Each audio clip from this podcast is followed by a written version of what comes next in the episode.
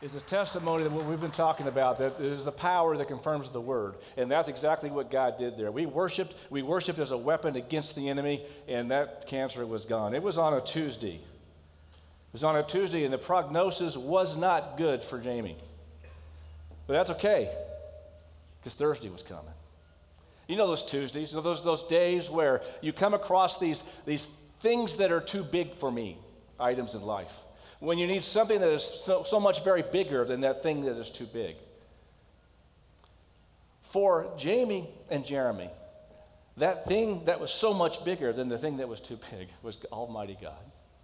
And Almighty God prayed, they prayed to Almighty God, and Almighty God, the God of creation, He showed up. He did the impossible. He showed up and, and met their, their point of need. And what we're going to talk about tonight, guys, is not so much just what God did because that's one example of many we can give tonight. We're going to talk about why God did it. July 8th, 1741, it's in the city of Enfield, Connecticut, way back there, during this time where they were calling the, the Great Awakening. And there was this famous preacher for his time named Jonathan Edwards. And Jonathan Edwards went to this city for one reason. He went to this little church there because they weren't waking up in the Great Awakening, and they needed a jolt. And he preached a sermon that became famous for its time, and it's probably one of the most famous or maybe infamous sermons of all time, at least in modern history. And it was entitled Sinners in the Hand of an Angry God. That sound like fun? Here, let me give you an excerpt of what that was. Edwards said, The bow of God's wrath is bent, and the arrow made ready on the string, and justice spins the arrow at your heart, and strains the bow, and it is nothing but the mere pleasure of God and that of an angry God without any promise or obligation at all that keeps that arrow one moment from being made drunk with your blood. Holy cow. Holy cow. Is that the way it is? Is that what God is like? To some, he, he's angry He's vengeful, he's distant, he's uncaring, he doesn't get it. And to the others on the other end, he's basically Santa Claus. And the rest of us are somewhere in between. Since the Garden of Eden, the enemy, Satan, has been pushing a certain picture of God. And so let's take a look at what Satan says about God. Scene number one it's the Garden of Eden. And guys, it's awesome. Everything you can imagine is there. You've got the, you've got the fruit, you've got, you've got the vegetables, you've got what you need to eat, you've got everything you need for sustenance. The weather is perfect, everything is awesome. And God has taken Adam and Eve through there and says, You can have it all. It's all there for you. Every bit of this tree, every bit of this garden is here for you, oh, except for one. That one over there you can't touch. Don't, don't, eat, don't eat of it, don't even touch it, don't approach it. Why, God? Well, it's the tree of the knowledge of good and evil, and that, one, that one's off limits. If you eat of that, you're going to die. Okay. We got it, God. We're not going to touch that one. We're not going to eat it. We're going to stay away from that one. A little bit later, Eve is strolling through the garden. And she's walking around, she's coming to the vicinity of this tree they can't touch. And there's this serpent that shows up that's possessed by Satan. Now, you know there's a problem when a snake stops, t- starts talking to you. And Satan st- starts talking to Eve and says, Has God indeed said that you shall not eat of every tree of the garden? That's the first step. Has God indeed said? Now, that's King James' version of, You got to be kidding me all these trees, everything out here is, is there. You can eat of all this. What's the difference between this tree and that tree? They're just trees, right? You got to be kidding me. Why? That doesn't make sense. It's not rational. Think about it. All the garden, the entire thing here. Maybe when you first got here, that's okay because God, you were trying, and we're trying to figure things out together, the relationship. But no, you've been here a while now. That doesn't matter anymore. Maybe, wh- why would you not have this tree to eat? And that's what he does today. God has told us through his word many things, many things about what his standards are for our life. But today it's, we know, sex, and the rules about sex and God, that, that was then. Nowadays, it's not the same. Premarital sex, or how, what marriage is, or how you want to what, whether you should you need, to be married, or, or, or when it comes to your, your, um, your business dealings and honesty, and, and the whole list goes on, and you hear this voice in your head that says, Are you kidding me? Everyone else is doing it. In fact, they're not only doing it, but they're getting away with it. They're prospering while they're doing it. Why, why do you still not do this? Because God said, if we do, we'll die. Really? Has God indeed said that? So, what Satan wants to do is he wants to find a way to fill the vacuum of God's no with three things what your flesh craves, what your eyes want, and what makes you feel important your pride. 1 John 2.16 tells us this. When my kids were growing up, I would always, always try to explain my directives clearly. Um, you don't cross the road without looking both ways. Why? Because you'll die. I would try to explain those things, but uh, invariably, no matter what I said to do or not to do, there was this question that came up that said, Why, Dad? Sometimes they just had a legitimate question you know, they didn't understand. Sometimes it was rebellion. Why would we? Why? Everybody else is doing it. So I would give these directions. And there were, there were some times when they would say why one too many times. And I would, I would look at them and go, because there's air. And that was translated, they figured out that meant because I'm your dad. Because I said so. Real obedience to God is found when we come into the because there's air moments, because God said so moments. It doesn't take much to obey God when you see what is, what's in it for you, does it? When it comes to obeying God, what's important is are you doing it because He said so? If Satan can get us to put our reason on this throne and take God off of this throne, if he can get us to do this, he's going to win. He's going to win in your life. He's going to get you to start waffling about what God says. God says, All have sinned. But we say, But I'm a good person. God says, uh, uh, Guys, don't ogle the ladies. We say, But I'm only human. God says, Don't be a glutton. And we say, But it's Thanksgiving. Gents, we put our reason on the throne that opposes what God says, we're going to fail. And the old sage, Bob Dylan, had it right. You're going to have to serve somebody. It's either going to be God or the devil, but you're going to have to serve somebody. God makes that choice clear. We know what Satan says about God. God says, Here, let me proclaim my power. Satan's going to ridicule that power, he's going to ridicule that authority. Let me tell you about me. What he says about Satan was, dude, I'm on my throne. You try to take it in heaven, and I cast you out. I was there. I threw you out of heaven when you tried the first time. And by the time Revelation comes along, we find out just how bad it's going to be for Satan. God is saying to Satan, dude, you are already the defeated one. And Satan's trying to tell us that he is the one in charge, that he knows better than God, and take God off this throne. God says about himself, My words matter. What I say, I mean, and it will happen. That's in that's in Isaiah 55. He says in Matthew 28, All power has been given to me in heaven and on earth. He says in Colossians 1, I am the only reason. Hear me on this. I am the only reason that the entire universe does not explode. He says he holds it all together. In Genesis, we see him time after time saying, God said, God said, God said, and he spoke creation into existence. In Jeremiah, he says, Nothing is too hard for me. He's on the throne. And that's why, because Joshua's God was on the throne, the sun stood still for 24 hours. That's why, when Elisha's God was on the throne, he single handedly captured an entire nation. When David's God was on the throne, Goliath died. Why should we obey God when we don't understand? Sometimes because there's air. He's God. We're not. And so you say, okay, Doug, I get it. God's on the throne. He's God. But that's a problem. Because if that's true and He is the God of all creation, why would He even notice me? Why would He even care about anything I need or want or desire? Why would He even have any, want to have any kind of relationship with me? He's God. I'm not. Why would he care that I have a tumor? Why would I even approach God with my needs? And we're not the only ones who might think that. David said the same thing in Psalm chapter 8. It says, When I consider your heavens, talking to God, the works of your fingers, the moon and the stars which you've ordained, what is man that you're mindful of him? That is a legitimate question. And honestly, guys, right now, let me challenge you.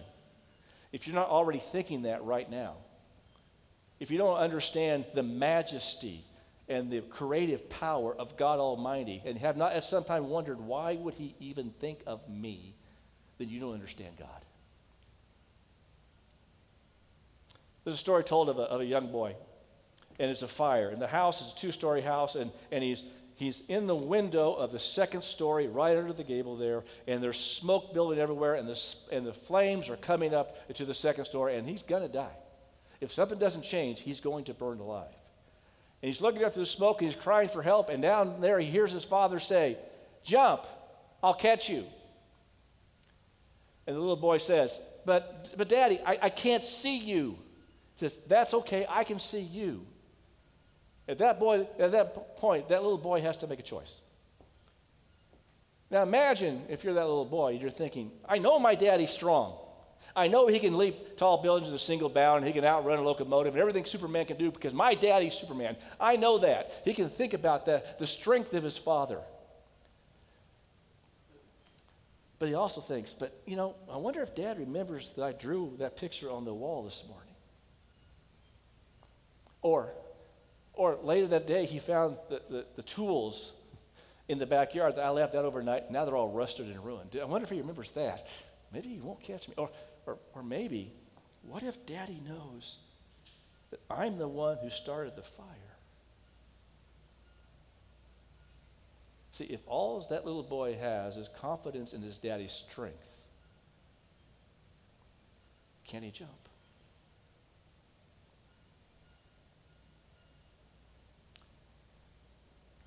That's a question where Satan loves to dance. And he dances there often. And he moves into the second level of his accusation to God. In scene two, in the same conversation, Eve answers Satan. And Eve says to him, Well, God said if we eat of this, we're going to die. Satan amps up, ups the ante at this point, and he says, You're not going to die. He calls God a liar. He said, God told you you're going to die. You're not going to die. And he goes, Well, God said, No, we're going to die. No, you're not. Here's why God told you that. Here's why God lied to you. Here's why you can't trust God. Here's why God is the bad guy in this story. Because, see, God's unclear. You, did, you misunderstood him. But I'm very clear, so Satan says, So listen to me. Or he says, God's the liar, but don't worry, I got you back. I'll tell you the truth. Or he says, God is angry and then unapproachable.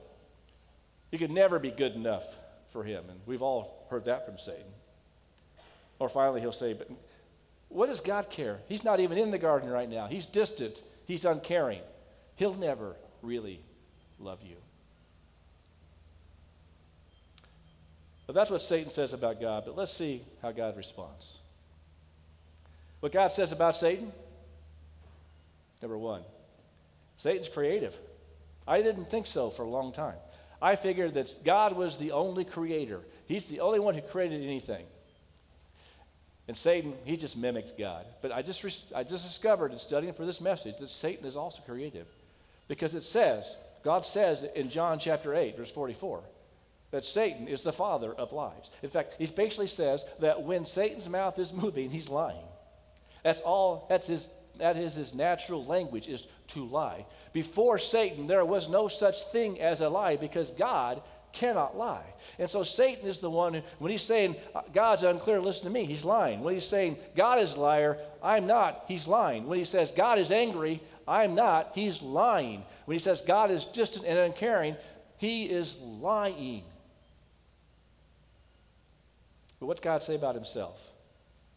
There's a whole lot of ways we can look at this, but I just wanted tonight to look at a few names that God gave himself that gives you a feel for his character, This God that's on the throne is Jehovah Jireh, the Lord that provides. He's Jehovah Rapha, the Lord that heals you. He's Jehovah Shalom, the Lord our peace. He's Jehovah Ra, He is the, the Lord our shepherd.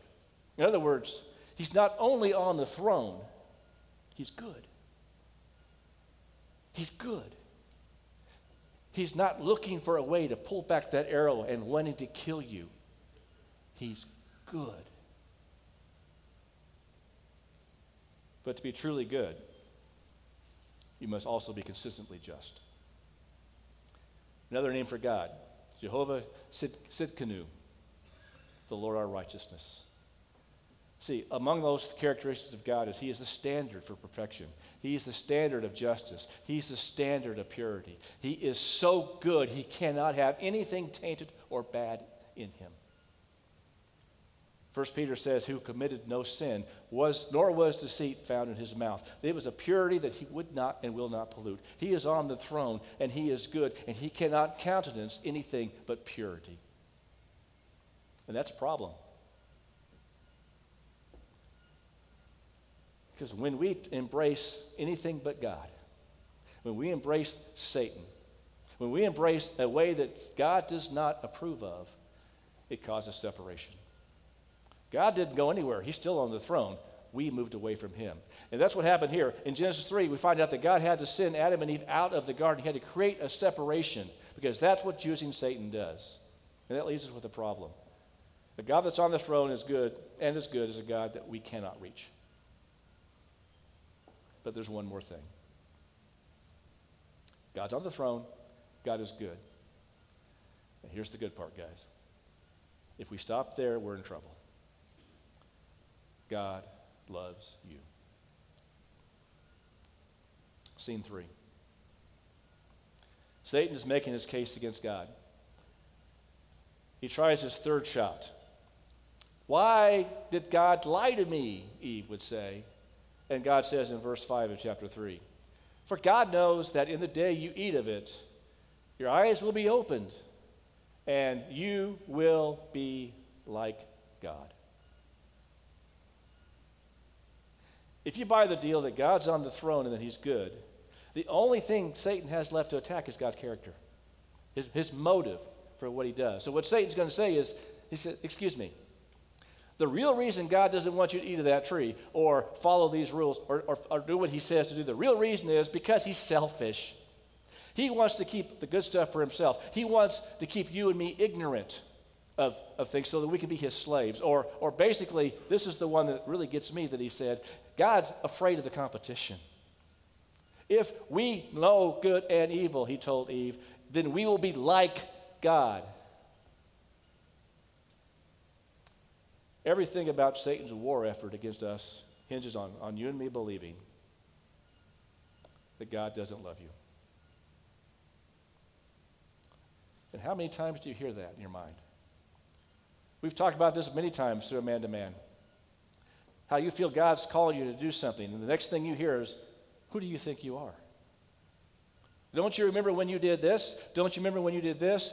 Who do you think you are? And what do we learn to say back to him? Who do you think you are? I am a child of the Most High God. I'm the righteousness of God in Christ Jesus. God's favor surrounds me. Who do you think you are? We learn to understand that Satan is trying to tell us things about God that are not true. So, what is true? You all know the verse. John 3:16. For God so loved the world that he gave his only begotten Son. Let's stop there for a second. This God that's on the throne, who is a good God but just, who cannot countenance imperfection, he cannot have that. He cannot be polluted with anything that's not pure, loved you and me.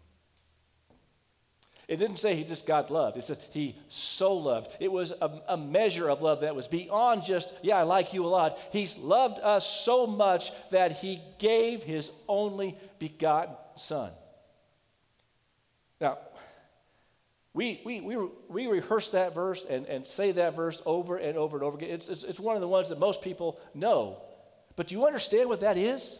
When God says, I loved you so much that you're in, a, you're in a pickle because you have walked away, you've listened to Satan, and now there's this curse that's in place that started in Genesis chapter 3. What are you going to do to get out of that? Oh, by the, oh, nothing. Because I won't countenance impurity.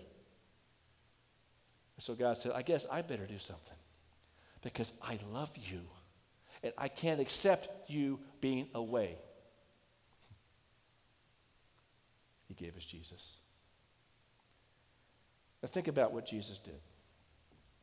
He gave his only begotten Son. That means that Jesus was at the right hand of God, who left that to come here. He was heavenly. He became mortal. And he was crucified. Near the other end of the book of John, it's moving up through the whole process of, of Judah, Judas um, uh, uh, betraying Jesus, and it moves all the way through the trials and the scourges. And it's, it's, it's moving all up to this point in the story. And all it is is four words. And they crucified him. And I've often looked at that. When you think about it, gentlemen, that's the biggest part of the story. But I could just imagine John, who saw the crucifixion, could not write more.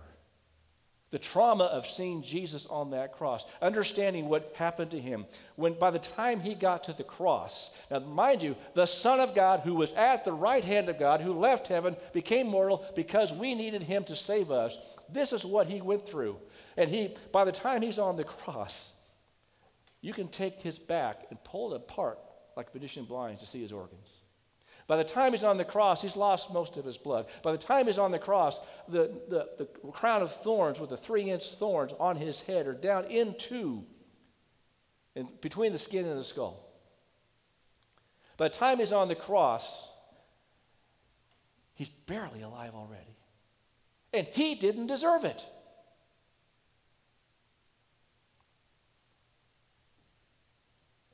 He paid the price. Then he gets to the cross. And they pull both arms and they typically pull them out of joint. Do that for all the prisoners because they don't want you fighting you. And then they take the first nail and drive it in through here into the cross. Then they take the second nail and drive it in through here into the cross. He didn't deserve this, but he loved us. And he willingly gave himself up for this. As they took that third nail, they crossed the feet and drive it in through into the cross. We go through the whole story of everything he went through after those four words, and they crucified him. And Jesus gets to the end. And here's the victory. Here's where it changed. Here's where everything that happened in Genesis chapter 3 got fixed. Where Jesus said, it is finished. That phrase was an accountancy phrase. It simply means paid in full. See, what happened was is that we created a debt in the garden. We as, as human beings created a debt in the garden that we could not pay. And God set in motion from that moment to that moment where Jesus said it's finished, a plan to pay the debt for us. If you look through the Bible, you see the word mercy in the Old Testament. You see that word as it moves through the Bible. It starts out with the word, it's a Hebrew word called hesed. And that Hebrew word hesed means, you, I will keep my part of the bargain and I will then help you keep yours. When you see the word mercy in both the Old and New Testament, that's what God is saying to you and me. And that's what he did. He kept his part of the bargain. He stayed on the throne, did he not? He stayed good, did he not? He stayed pure, did he not? But he paid the price for us on this cross. He kept his part, and he helped us keep ours.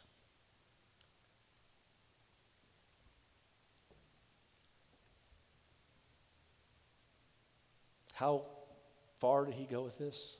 Romans 5 8 tells us a really interesting story. It says, God demonstrates his love toward us in that while we were sinners, Christ died for us. Now, many of us know that verse. And it's a great verse, isn't it?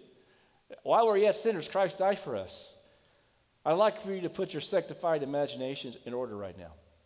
Just kind of imagine. Think about the fact that the last thing the enemy wanted Jesus to do was die on that, die on that cross.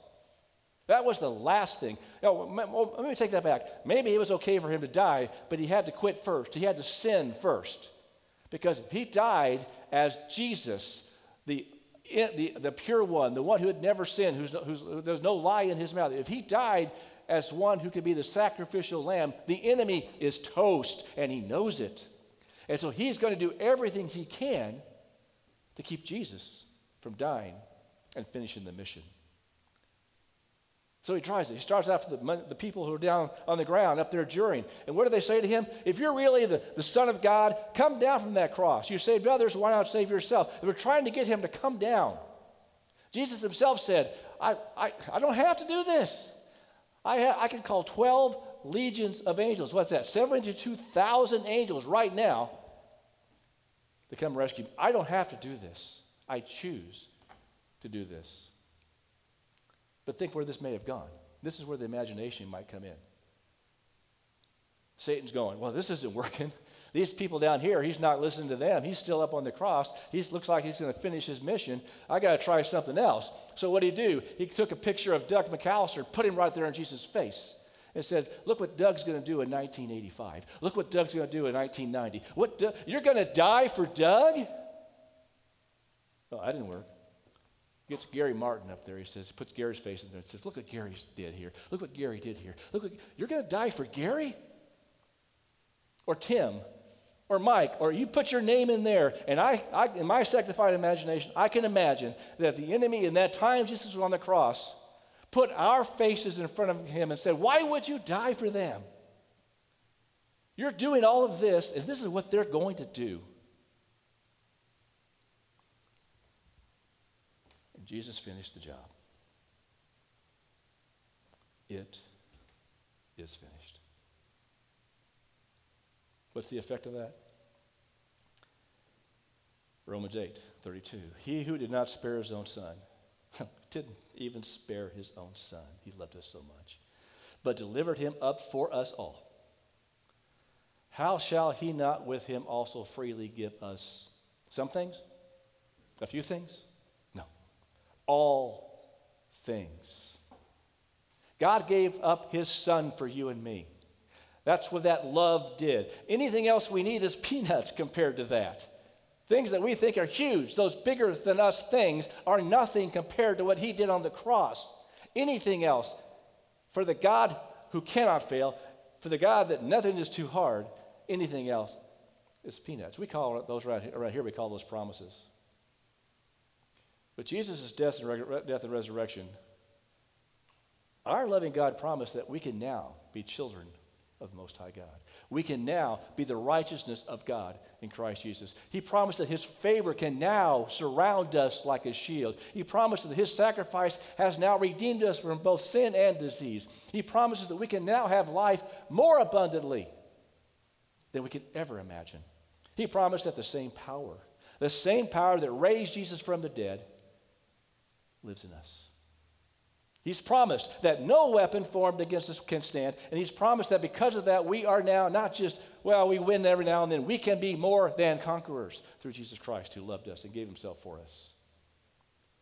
Because of that, he's promised. And, gentlemen, hear me on this. When you think of the giants in your life, when you think of what you're dealing with in your marriages and your health and your jobs and everything you can imagine, Here's the promise that we can place our boots on the neck of the enemy and we can twist with prejudice because God is faithful.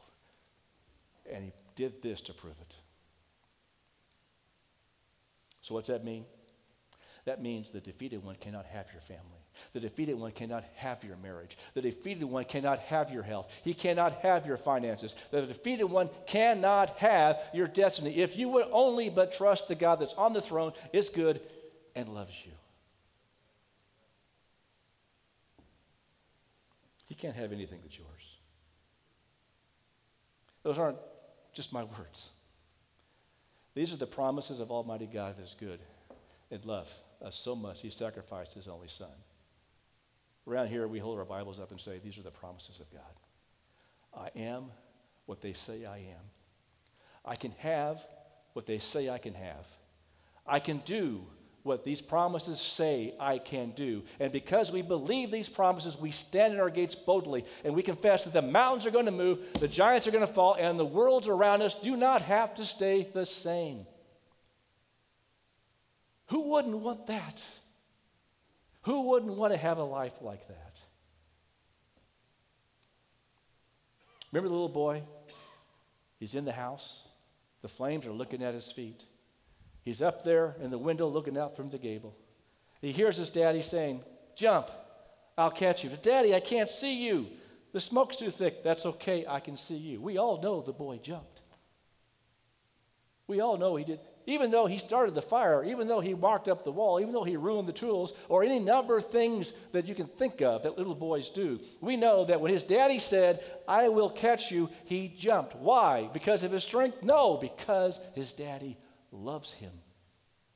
And he knew that that love was going to be what it was that would direct that strength. A powerless God is an impotent fraud. Ignore him. A powerful God that's not good is just a tyrant. Oppose him. A powerful, just God without love is an enemy. Attack him. But, gentlemen, a powerful, just God that loves is a price paying, sin forgiving, power infusing Jesus that needs to be embraced. Jesus said, Can a mother forget the baby at her breast and have no compassion on the child that she has born? Then he says, Well, okay, so she may forget, but Jesus says, I won't forget you. See, I have engraved you on the palms of my hands. And he stretched out those hands and those arms and was crucified on the cross. And when he did that, he bridged the gap between us and God so that now amazing things could happen. That's the God Jamie and Jeremy called on. That tumor was a documented fact. They knew how big it was. For Jamie and Jeremy, a God that was merely powerful and good, but unapproachable wasn't enough. They needed the all powerful good God that loved them so much that sacrificed everything. And that's who they called on. And on Tuesday, the tumor was in her stomach, but it was Tuesday. Thursday was coming. And the all powerful, good, and loving God showed up. It may be your version of Tuesday right now in your life where you need something bigger than what's going on. Your Thursday can come. Your Thursday is right around the corner. If you take on a God who's on the throne, who's good, and loves you. In fact, guys, if God's on the throne, why would you settle for a puny God? A powerless life. If, if God is good, why would you settle for a fickle, unpredictable, un, uh, a God that, that with, an, with an aimless life? Or if God loves you, why would you settle for anything less than a father that longs to give you an abundant life? Jonathan Edwards was wrong. In his sermon, Sinners of the Hands of an Angry God, he has God with a bow and arrow aimed at your heart, anxious to kill you. And he said, it just, there's nothing holding that back except the pleasure of an angry God. Holy You know what holds that arrow back? The love of God for you and me. It's His will. It is His will that none would perish, but everyone would come to know Jesus. And that's why Jesus says in Revelation chapter 3 Behold, I stand at the door and knock, and if anyone hears my voice and opens the door, I will come in. So, my question for all of you tonight is this Who's on the throne of your life? Is it your reason? Or is it God?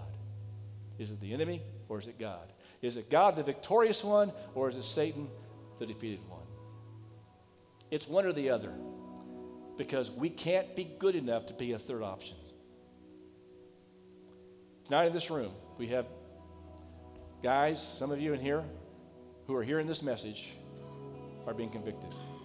You know God, but you don't have Him on the throne of your life.